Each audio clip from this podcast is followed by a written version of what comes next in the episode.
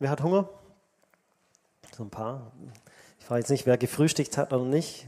Kann man ja überlegen, äh, ist das Frühstück die wichtigste Mahlzeit oder die, die man am ehesten weglassen kann? Gibt es unterschiedliche Meinungen dazu. Aber wenn du hier Mitarbeiter oder Mitarbeiterin bist, dann hast du ja eine kleine Verpflegung schon gekriegt.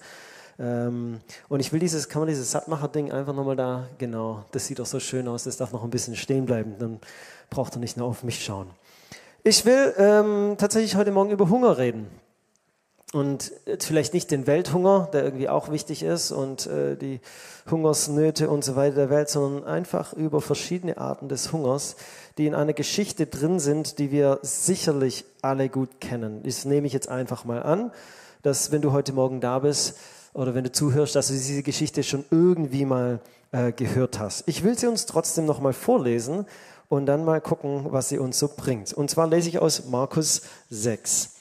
Da fange ich bei Vers 30 an. Die Apostel, die Jesus ausgesandt hatte, also es waren seine Jünger, die hat Jesus ausgesandt, um Dienst zu tun, die haben Kranke geheilt, Dämonen ausgetrieben, die gute Nachricht und so weiter, die kamen wieder zusammen und berichteten Jesus alles, was sie getan und gelehrt hatten. Wer mitlesen will, ich bin bei Vers 30.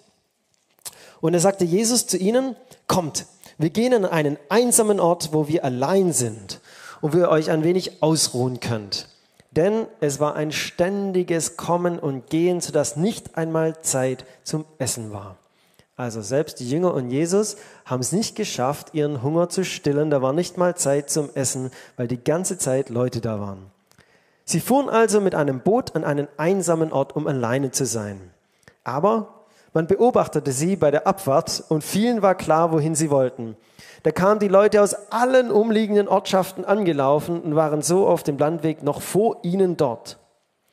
Als Jesus dann aus dem Boot stieg und die vielen Menschen sah, ergriff ihn tiefes Mitgefühl. Denn sie waren wie Schafe, die keine Hirten haben. Er nahm sich darum viel Zeit, sie zu lehren. Es wurde spät. Und seine Jünger kamen zu ihm und sagten, wir sind hier an einem einsamen Ort und es ist schon spät.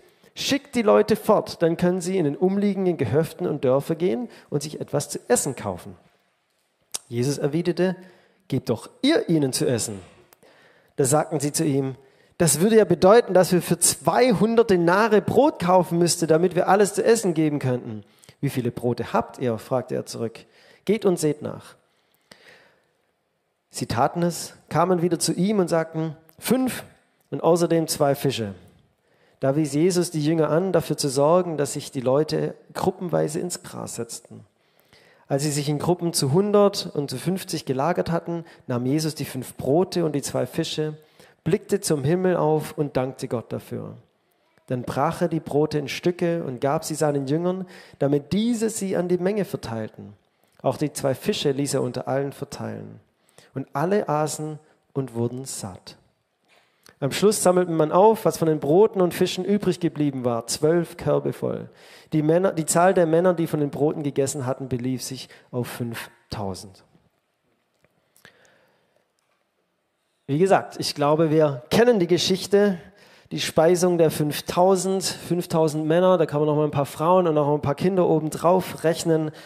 Es sind ein paar tausend Menschen, die da unterwegs sind, die alle Hunger haben. Und was mich an dieser Geschichte tatsächlich finanziert, äh, finanziert, äh, fasziniert, äh, ich werde nicht durch die Bibel finanziert, ähm, äh, ist, was mich da fasziniert, ist tatsächlich äh, der Hunger der Menschen. Also ähm, ich weiß nicht, so die, die Menschen, die, die haben Jesus erlebt, sie haben Jesus gesehen und ja, gebe ich gerne zu, Manche haben auch einfach Hunger nach Spektakel. Das merken wir auch später. Die haben die Wunder von Jesus gesehen, wollen einfach mehr sehen. So, ich will noch mehr Spektakel. Aber ich glaube nicht, dass es alle waren. Denn als sie dann dort ankommen, dann lehrt sie Jesus einfach und sie bleiben alle sitzen. Keiner sagt, oh Mann, kein Spektakel, dann gehe ich jetzt wieder nach Hause, sondern sie, sie, sie, sie haben Hunger nach der Person Jesu. Sie kamen, weil sie mehr von Jesus hören wollten. Und sie gehen ein und aus, die Jünger kommen zurück von ihrer Missionsreisen, die sie da gemacht haben, und sie sind bei Jesus, und die kommen nicht mal zum Essen, weil, weil einfach so viele Leute sie bestürmen. Wir wollen auch dabei sein, wir wollen auch mit. Und Jesus sagt dann, okay Leute, ich nehme euch mit, die Jünger, und ich nehme euch an einen einsamen Ort, und ich kann mir tatsächlich nichts Besseres vorstellen als so ein Retreat mit Jesus. So einfach an einen einsamen Ort und ein paar von euch würde ich auch erlauben mitzukommen, aber nicht viele. Und dann gehen wir gemeinsam mal zusammen mit Jesus an einen einsamen Ort und, und einfach haben wir richtig Zeit. Aber, wie wir gerade gelesen haben, die Menge läuft ihnen schon voraus. Sie läuft ihnen schon voraus und sie warten dort am anderen Ufer. Die Menge, die hat so einen großen Hunger nach Jesus, nach ihm als Person, nach, nach seinem Wort. Sie sind mit so viel Eifer und mit so viel Sehnsucht unterwegs, dass sie einfach losmarschieren. Die Bibel sagt, dass sie losrennen. Da ist keiner, nicht ein einziger, der sich fragt, wie lange geht die Veranstaltung heute eigentlich? So, also ich, klar, der Jesus, der geht jetzt rüber, aber ich müsste um 8 wieder zu Hause sein. Wie lange geht es eigentlich? Und keiner fragt sich, sollte ich vielleicht was zu essen packen? Kein einziger. Alle rennen einfach los. Sie haben solch einen Hunger nach Jesus. Und da vergisst man dann einfach alles andere um sich herum. Ich nehme oft wahr, dass uns Jesus brutal wichtig ist. Richtig, richtig wichtig. Und auch wir, glaube ich, mal so als Mainstream hier in der Gemeinde sagen zu können, auch wir, auch wir wollen, auch wir wollen mehr von Jesus. Ja, auch wir wollen mehr von Jesus. Aber ich habe auch den Eindruck, dass wir manchmal dazu tendieren, das mit Jesus irgendwie in unser Leben hinein zu organisieren. Also, stellt euch vor, ihr seid eine Kommode. Also kennt ihr so eine Schlafzimmerkommode? Und das ist eure Lebenskommode. Und da sind verschiedene Schubladen drin. Und eine ist natürlich die Familie, eine Schublade ist die Arbeit und so weiter. Und dann habe ich natürlich auch noch eine Schublade für Jesus. Ist mir brutal wichtig. Und vielleicht ist sogar eine ganz, ganz große Schublade, die ich da für Jesus und meinen Glauben habe. Das Problem ist, Jesus ist keine Schublade in unserer Kommode, sondern Jesus ist die Lebenskommode selbst. Er sagt, ich bin das Leben, ich bin die Kommode, ich bin nicht eine Schublade in deiner Kommode. Und die Menschenmenge, von der wir hier lesen, ich glaube, die hatte davon ein bisschen was gekostet. Die hatte davon ein bisschen Geschmack gekriegt. Was es bedeutet, dass hier nicht einfach nur die Schublade Religion ein bisschen netter und besser gefüllt wird, sondern was hier, dass hier etwas ist, was uns als ganzes Leben einnimmt, vereinnahmt und letztendlich auch überwältigt. Es geht hier nicht um ein bisschen Religion, die ich mir noch aneignen kann. Es geht nicht um eine Traditionserhaltung am Sonntagvormittag. Nein, ich glaube, die Leute hatten wirklich einen Geschmack davon bekommen, dass es hier um ihr ganzes Leben geht um alles, was sie ausmacht. Und deswegen rennen sie auch so ungeplant und unvorbereitet los. Hauptsache mehr von Jesus, koste es, was es wolle. Da kann man natürlich als Außenstehender, und wir sind ja Außenstehende, wenn wir diese Geschichte so lesen, Kopfschütteln daneben stehen und sagen, Leute, immer mit der Ruhe, bewahrt doch mal einen kühlen Kopf. So der Jesus ist 15 Minuten später auch noch dort. Der wird so schnell nicht wieder verschwinden. Packt euch, überlegt doch, wenn ihr jetzt losrennt, dann kriegt ihr Hunger. Und ich weiß, wie du bist, wenn du Hunger hast. So. Also pack dir doch noch kurz ein Vesper ein und dann kannst du ja auch losrennen. Ich will ja gar nicht, dass du nicht hingehst, aber einmal kurz nachdenken, einmal kurz Pause machen, einmal kurz überlegen, was du vielleicht noch brauchen könntest und dann renn los. Und man könnte auch sagen, der Jesus könnte sowas ja auch mal in seine Predigt einfließen lassen. Also zum Beispiel, geht nicht unvorbereitet aus dem Haus, sondern überlegt, was kommen könnte und packt dementsprechend. Ich finde, das könnte auch mal in, in, in eine Botschaft von Jesus reinpassen. Das würde ohne Probleme da rein. Aber was macht Jesus? Er packt es nicht in seine Predigt, dass man bitte vorbereitet aus dem Haus gehen soll. Auf jeden Fall nicht in diese. Er rügt die Menschenmenge nicht, die ihm so hungrig nachgejagt ist und jetzt auch noch Essenshunger bekommt. Ich auch sagen können, ihr lieben Leute, so hätte mal zweimal nachdenken. Nein, Jesus rügt sie überhaupt nicht, mit keinem einzigen Wort. Als er den Hunger der Menschen sieht, als er sieht, dass, dass sie nicht genug von ihm bekommen können, dass sie, dass sie nach ihm lechzen, da packt ihn das Mitgefühl. Und obwohl er selber Hunger hat und obwohl er selber keine Ruhe hatte und eigentlich an diesen Ort gekommen ist, um Ruhe zu finden mit seinen Jüngern, wird er bewegt Und er nimmt sich Zeit, viel, viel Zeit für diese Menge. Unser Hunger nach ihm bewegt Jesus. Unsere Leidenschaft für ihn, die berührt sein Herz. Mit keiner Silbe rügt er die Menschen dafür, dass sie ihm unüberlegt nachgelaufen sind. Genau wie Maria nicht rügt, als sie anstatt Essen vorzubereiten und die Gäste zu versorgen, einfach zu seinen Füßen sitzt. Nein, unsere Leidenschaft, unser Hunger nach ihm, unsere Sehnsucht nach ihm, die bewegt sein Herz, die berührt sein Herz. Jesus rügt die, ah ne, und das, äh, genau, also da wollte ich noch sagen, das ist mein erster Punkt. Stimmt. Ich sollte ab und zu auch mal hier raufschauen. Das ist mein erster Punkt. Also wer, wer gerade mitschreiben will, mein erster Punkt, unsere Leidenschaft und unser Hunger nach ihm, die bewegen Jesu Herz. So, also, Jesus rügt die Menschenmenge nicht, weil sie nichts zu essen dabei haben, aber jetzt wird es ja ein bisschen witzig. Weil ich glaube, wenn die Jünger Hohenloher waren, dann zeigen sie sich hier von ihrer allerbesten Seite. Weiß ja nicht, ob die aus Hohenlohe kamen, aber falls es Hohenlohe waren, dann zeigen sie sich hier tatsächlich von ihrer allerbesten Seite, weil auch die Jünger rügen die Menschen nicht, dass sie nichts zu essen dabei hatten. Also das, an anderen Stellen äh, haben sie es nicht so gut hingekriegt. Da haben sie die Eltern dafür gerügt, dass sie die Kinder zu Jesus geschickt haben und sagen, hey, lass die Kinder von ihm fern und, und, und irgendwie so bleibt weg. Und, und auch hier hätte man sich ja vorstellen können, dass die Jünger zu den Leuten gehen und sagen, ihr lieben Leute, ich hätte mal ein bisschen besser vorbereitet da kommen sollen. Machen sie nicht. So, richtig gut, richtig gut. Und jetzt, was macht einen guten Hohenloher? Jetzt sucht man halt nach Lösungen. Jetzt haben wir ein Problem, wir haben hungrige Menschen, wir sind weit weg von allem. Jetzt brauchen wir eine Lösung. Und ich kann mir vorstellen, wie sie die Köpfe zusammenstecken und sagen, was sollen wir denn machen? Der Jesus, der hört gar nicht auf mit Reden, ähm, aber die haben ja alle Hunger. Ich sehe schon, die werden unruhig, die Kinder quengeln. Was machen wir denn? Hm, naja, wir haben hier so Höfe und, und, und, und kleine Ortschaften. Die haben sicherlich genug. Wir schicken sie einfach dorthin, können sich dort was zu essen kaufen. Wir haben das Problem gelöst. Und sie gehen mit dieser Lösung irgendwie auch zu Jesus und sagen, lieber Jesus, ich weiß nicht, ob du es gemerkt hast, du warst da relativ voll im Groove von deiner Predigt so, aber die Leute haben Hunger. Wir haben eine Lösung für das Problem. Du musst dich gar nicht drum kümmern. Wir haben eine Lösung für dieses Problem. Und das ist überhaupt nicht böse gemeint, sondern das war eine gute, es war eine logische und es war eine kluge Lösung für das Problem. Und dann sagte Jesus, ähm, ihr gebt ihnen was zu essen. Und da kann ich mir schon vorstellen, wie die Jünger denken, ja du Witzbold. So, wie, wie, wie soll das, sollen wir etwa für 200 Denare jetzt Brote kaufen gehen? 200 Denare ungefähr 5000 Euro oder so. Sollen wir jetzt für 5000 Euro losziehen und hier Brot kaufen? So viel haben wir gar nicht in der Kasse.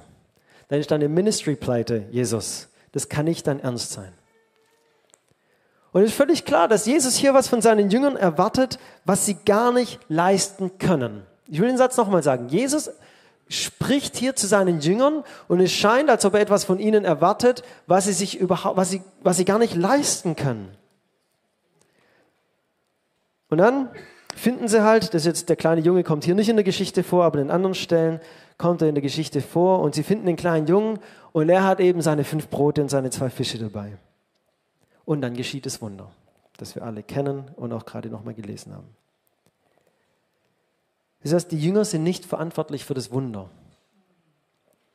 Das heißt, wenn Jesus zu ihnen sagt, gebt ihr ihnen doch zu essen, dann erwartet er nicht, dass die Jünger ein Wunder tun. Er erwartet aber auch nicht, dass sie das logisch lösen. Die Jünger sind nicht verantwortlich für das Wunder, aber sie sind verantwortlich für das Verteilen. Das hat Jesus ihnen gesagt. Ihr gebt ihnen was zu essen. Das ist mein Job. Das ist der Jüngerjob. Ihr gebt ihnen was zu essen, aber ich, ich sorge dafür, dass genügend da ist. Vielleicht wäre die bessere Antwort der Jünger gewesen, okay Jesus, wir geben ihnen was zu essen, aber du musst dafür sorgen, dass wir auch genügend haben. Vielleicht wäre das die bessere Antwort der Jünger gewesen. So jetzt im Nachhinein kann man sich ja da ein bisschen länger Gedanken machen. In der Hitze des Gefechts hätte ich wahrscheinlich genauso reagiert wie die Jünger. Aber jetzt im Nachhinein wäre vielleicht die bessere Antwort gewesen, Jesus, okay, machen wir. Machen wir. Wir geben ihnen allen was, jedem, jedem letzten, ich bleibe bis heute Abend um 12 Uhr da, ich gebe jedem was zu essen. Aber du musst gucken, dass wir genügend Essen haben. Das wäre vielleicht die bessere Antwort gewesen. Wie ist es bei uns? Ihr Lieben, Jesus erwartet auch von uns das Unmögliche. Von jedem Einzelnen. Egal, ob du vorher als Mitarbeiter standest oder nicht, völlig egal. Jesus erwartet von dir das Unmögliche. So, wir sollen Licht und Salz sein. Wir sollen den Dienst der Versöhnung ausleben. Wir sollen unseren Glauben und seine Liebe mit anderen Menschen teilen. Wir sollen seine Hände und Füße hier auf Erden sein. Und ich weiß nicht, wie es euch geht, aber wer fängt da nicht an, erstmal die Ressourcen zu evaluieren? Kann ich überhaupt gut erklären? Wie salzig ist eigentlich mein Salz? Wie viel Licht trage ich eigentlich mit mir rum? Traue ich mich überhaupt offen über mein Glauben zu reden? Habe ich überhaupt die Zeit für sowas? Und so weiter und so fort. Und wir fragen genau wie die Jünger, soll ich jetzt etwa mit dem wenigen Geld, das ich habe oder vielleicht auch gar nicht habe, auch noch jetzt Brot kaufen, damit da alle satt werden sollen? Und ich sehe mich selber vor Jesus stehen und sagen, Jesus, du erwartest das Unmögliche. Soll ich jetzt etwa mit dem wenigen, was wir sind, hier irgendwie ganz Hohenlohe erreichen? Wie soll denn das gehen? Aber das ist doch nicht das, was Jesus von uns erwartet. Das Wunder soll nicht von uns kommen. Das Wunder ist nicht unser Job. Er hat nur gesagt, gib du ihnen was zu essen. Nicht, dass du dich um das Essen kümmern sollst. Das ist seine Aufgabe. Und vielleicht wäre die bessere Antwort von uns, okay Jesus, ich gehe überall hin. Ich werde Salz und ich werde Licht sein. Ich werde meinen Glauben austeilen, ich werde deine Liebe weitergeben, aber du musst für die Ressourcen sorgen. Du musst dafür sorgen, dass ich genügend Salz und genügend Licht habe. Du musst dafür sorgen, dass mein Glaube nicht wankt, dass ich den Mut habe. Du musst dafür sorgen, dass die wenigen Worte, die ich da irgendwie nutze, auch am richtigen Punkt ankommen. Du musst dafür sorgen, dass ich in Situationen auch erkenne, jetzt ist die Zeit, mal was zu sagen. Du musst dafür sorgen, dass ich es gut erzählen kann und dass ich genügend Liebe im Tank habe und so weiter. Aber ich werde gehen und ich werde ihnen zu essen geben. Jesus erwartet nicht das Wunder von dir, aber er erwartet, dass du gehst und gibst. Mein zweiter Punkt. Jesus erwartet nicht, dass du genügend Essen am Start hast. Er erwartet, dass du gehst und verteilst, im Vertrauen, dass er dafür sorgt, dass das Essen nicht ausgeht. Das ist schwer genug aber ihr müsst keine Wunder tun. Dann der kleine Junge. Ich stelle mir das vor, wie der zu Hause ist äh, und die Mama sagt, oh, Bub, bevor du gehst, nimm ich noch ein Vesper mit. Ähm, und äh, Gott segne diese Mama. Gott segne diese Mama. Vielleicht geht es dir auch oft so, dass du Tag ein, Tag aus nichts Besonderes machst. Wir haben selber Schulkinder, jeden Tag Vesper machen. Und es soll jeden Tag was sein, was sie dann in der Schule tatsächlich auch essen und nicht einfach wieder nach Hause bringen. Aber letztendlich ist es nichts Besonderes. Tag ein, Tag aus, die gleiche Routine. Ein Haushaltsjob, den man halt macht. Und dann plötzlich an diesem Tag ist so viel mehr. Es ist so viel mehr. Ich will mir hier an der Stelle tatsächlich einfach Danke sagen an alle Mamas und Papas, die die einfachen Dinge jeden Tag einfach tun. Und natürlich am Muttertag sagt man einmal Danke dafür, kriegt man eine Rose oder so. Und am Vatertag keine Ahnung, was ihr da macht. Aber ich will einfach an dieser Stelle mal Danke sagen für alle, die Tag ein, Tag aus die einfachen, nicht gesehenen Jobs des Lebens machen. Egal, ob es zu Hause in der Familie ist oder auf der Arbeit. Das, wo du sonst kein Lob dafür bekommst, weil es selbstverständlich ist. An dieser Stelle einfach mal Danke. Wirklich von Herzen Danke. Und vielleicht kommt dann auch der Tag, wo es plötzlich das Vesper deines Kindes braucht. Das, was du morgens noch so fast gedankenlos dem Bub mitgegeben hast, plötzlich braucht es genau dieses Ding. Vielleicht braucht es heute eines der kleinen Dinge, die du Tag für Tag aus Gewohnheit tust. Und Jesus sagt, heute tue ich dadurch ein Wunder. Heute nutze ich das, um ein Wunder zu tun. Wisst ihr, dem Junge wird nicht gesagt, du machst jetzt alle Leute satt. Da war er bei den Jüngern noch ein bisschen anders. Den Jüngern hat er gesagt, ihr gebt ihnen jetzt. Und dann hatten sie Stress und so. Denn, denn dem Jungen wird nicht gesagt, du gehst jetzt und, und gibst es allen Leuten. Überhaupt nicht. Ihm wird auch nicht gesagt, du, du musst jetzt irgendwie hier verantwortlich sein, dass die Menschen satt werden. Nein. Dem Junge, der wird nur gefragt, wärst du bereit, dein Fest bei Jesus hinzugeben? So, du hast ein tolles kleines Vesper dabei in der gelben Vesperbox. wärst du bereit, dieses Vesper Jesus hinzugeben. Mehr nicht. Mehr wird für den Jungen gar nicht erwartet. Der muss nicht den Glauben haben, oh, okay, aber dieses Vesper soll jetzt alle satt machen, das kann ich gar nicht glauben. Das fragt Jesus gar nicht von ihm. Sondern einfach nur die Bereitschaft, das wenige, was er hatte, Jesus hinzulegen. Mehr nicht? Und ich weiß, wir fragen uns oft, reicht das, was ich habe? Guck mal in meine Vesperbox rein, ist es nicht viel zu klein? Ist es nicht viel zu wenig, viel zu unbedeutet? Und dann ist es uns peinlich, dass wir überhaupt mal dran gedacht hatten, dass Jesus das vielleicht gebrauchen könnte. Und dann ziehen wir uns zurück und legen es Jesus nicht hin. Kurze Frage an euch. So, Stimmungsbild. Was wäre gewesen, wenn der Bub nur zwei Brote und einen Fisch dabei gehabt hätte? Wäre dann nur die Hälfte von den 5000 satt geworden? Was wäre gewesen, wenn der Bub zehn Brote und fünf Fische gehabt hätte? Wäre es dann für Jesus einfacher gewesen, das Wunder zu tun? Das ist doch Jesus schnurzegal, ob du da ein Fisch oder zehn Fische drin hast. Ob du in deinem Fäscherdösle zehn Brote oder zwei Brote hast, das ist Jesus völlig egal. Das Einzige, was er dir sagt, ist, bist du bereit, es mir hinzugeben? Bist du bereit, dass ich es nutze? Mehr nicht. Und ich weiß nicht, ob du heute hier sitzt und sagst, guck mal meine Vesperbox an, da ist so viel drin. Oder ob du heute hier sitzt und sagst, da sind gerade mal ein paar Krumen drin. Das ist für Jesus völlig egal. Er sagt nur, bist du bereit, dein Vesperdösle mir zu geben? Mein dritter Punkt, leg das, was du hast, Jesus zur Verfügung hin. Mehr wird von dem Bub gar nicht erwartet. Aber das, was er hat, das legt er hin. Das wenige, das wir haben, das geben wir hin für Jesus.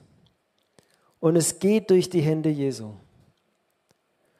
Und verteilt von seinen Jüngern in vertrauensvollem Gehorsam ist das Resultat und alle aßen und alle wurden satt. Markus 6, Vers 42. Und alle aßen und alle wurden satt. Egal, ob du heute mit einem, mit zehn oder hundert Fischen da bist. Ich will dich heute Morgen herausfordern.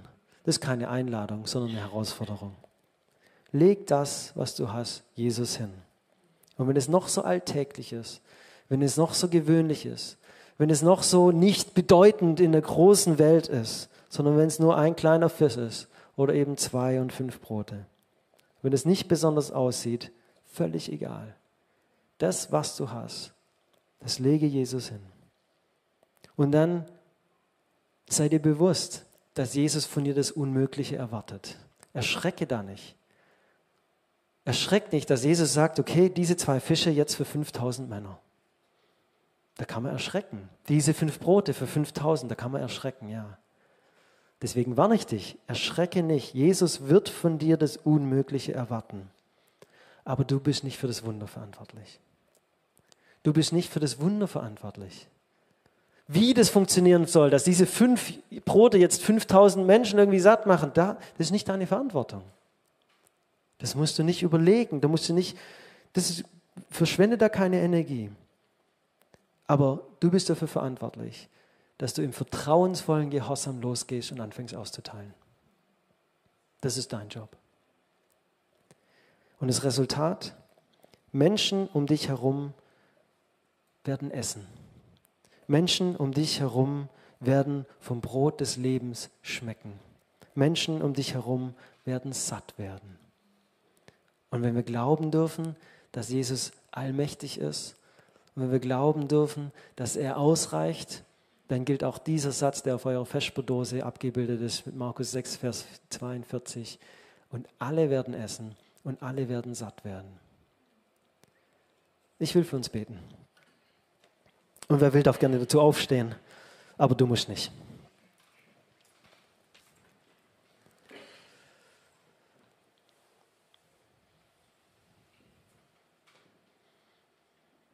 Jesus, mich berührt es so sehr, zu wissen, dass, dass du dein Herz bewegen lässt. Du hast Hunger, du brauchst Auszeit, du brauchst stille Zeit mit deinen Jüngern und dann, dann wird dein Herz bewegt durch die Sehnsucht der Menschen, durch den Hunger der Menschen, durch den Eifer der Menschen. Und Jesus, danke, dass wir auch wissen, auch wir bewegen dein Herz. Wir nach dir suchen, dir nachjagen, uns nach dir ausstrecken, dass das dein Herz bewegt. Vielen, vielen Dank. Dass du dich berühren lässt von unserer Sehnsucht, dass wir dir nicht egal sind. Und wenn du heute Morgen hier bist und hier sitzt oder stehst und sagst, ja, kümmert sich der Jesus überhaupt um mich, dann will ich dir sagen, ja, streck dich aus nach ihm und du wirst sein Herz bewegen. Er wird sich viel Zeit für dich nehmen. Und Jesus, du siehst, dass wir herausgefordert sind, auch von dir in dieser Welt das Unmögliche zu tun. Du siehst, was du uns als Gemeinde aufs Herz gelegt hast, hier in Hohenlohe und die Menschen, die wir aussenden. Du siehst, was du uns persönlich aufs Herz gelegt hast, an unserem Arbeitsplatz, in unserer Nachbarschaft, wo auch immer, in unserer Schule. Und du erwartest von uns das Unmögliche. Und wir wollen da nicht erschrecken, sondern wir wollen dir einfach ganz bewusst, und sei es noch so gering, das hinlegen, was wir haben. Und ich will jetzt für dich beten, wenn du bisher nicht den Mut hattest, das Geringe, was du hast, hinzulegen, dann sei heute Morgen ermutigt, tu es. Du hast nicht zu wenig. Du hast nicht zu wenig. Aber das, was du hast, reicht für Jesus vollkommen aus. Und vielleicht triffst du jetzt in deinem Herzen eine Entscheidung und sagst, okay, ich habe mich bisher nicht getraut. Vielleicht war es ein bisschen peinlich. Aber jetzt sage ich, ich lege es dir hin, Jesus. Hier ist meine Vesperbox. Und das, was drin ist, gehört dir. Und dann, Herr Jesus, wollen wir dir vertrauen, dass wenn du uns losschickst, um auszuteilen, dass wenn du uns losschickst, Salz und Licht zu sein, dass wenn du uns losschickst, deine Liebe in unserer Gemeinschaft, in unserer, in unserer Welt zu sein, in unserer Schule und zu Hause und so weiter, dass wir dann darauf vertrauen dürfen, dass genügend Essen da sein wird. Dass wir nicht anfangen werden und nach zwei Menschen plötzlich sagen müssen, sorry, es gibt nichts mehr, sondern dass wir wissen, da kommt noch mehr. Und zu jedem Einzelnen, wo ich hingehe, wird es ausreichen. Da wird noch mehr da sein. Und ich will dich bitten, Herr Jesus, dass du uns mit deinen liebevollen Augen anschaust und ermutigst und sagst, es reicht aus, weil es durch meine Hände geht. Gehe nur fröhlich und teile aus. Gehe nur fröhlich, sei Salz, sei Licht. Gehe nur fröhlich und sprich mit deinen Nachbarn. Geh nur fröhlich und tu das, was ich dir aufs Herz lege. Und ich kümmere mich um das Wunder. Danke dafür, Jesus. Und das bete ich auch für uns als Gemeinde, dass wir nicht zurückschrecken vor den Dingen, die du uns aufträgst, und dann erstmal schauen, was sind denn unsere Ressourcen? Haben wir die 200 Denare? Wäre das überhaupt möglich? Und dann irgendwelche logische Antworten zu finden, sodass wir vertrauensvoll auch als Gemeinde sagen, wir gehen fröhlich. Sorge du für das Wunder, Herr Jesus. Wir, wir lieben dich, Herr Jesus. Wir lieben es, dass du Zeit hast für uns, dass du Barmherzigkeit hast für uns. Wir lieben es aber auch, dass du uns genügend vertraust, dass du uns diesen Auftrag gegeben hast. Geht hin. Gebt, teilt das Essen aus, teilt meine Liebe. Danke, dass wir es aus deiner Kraft tun, aus dem heraus, was du tust. Aber wir wollen es auch tun. Amen.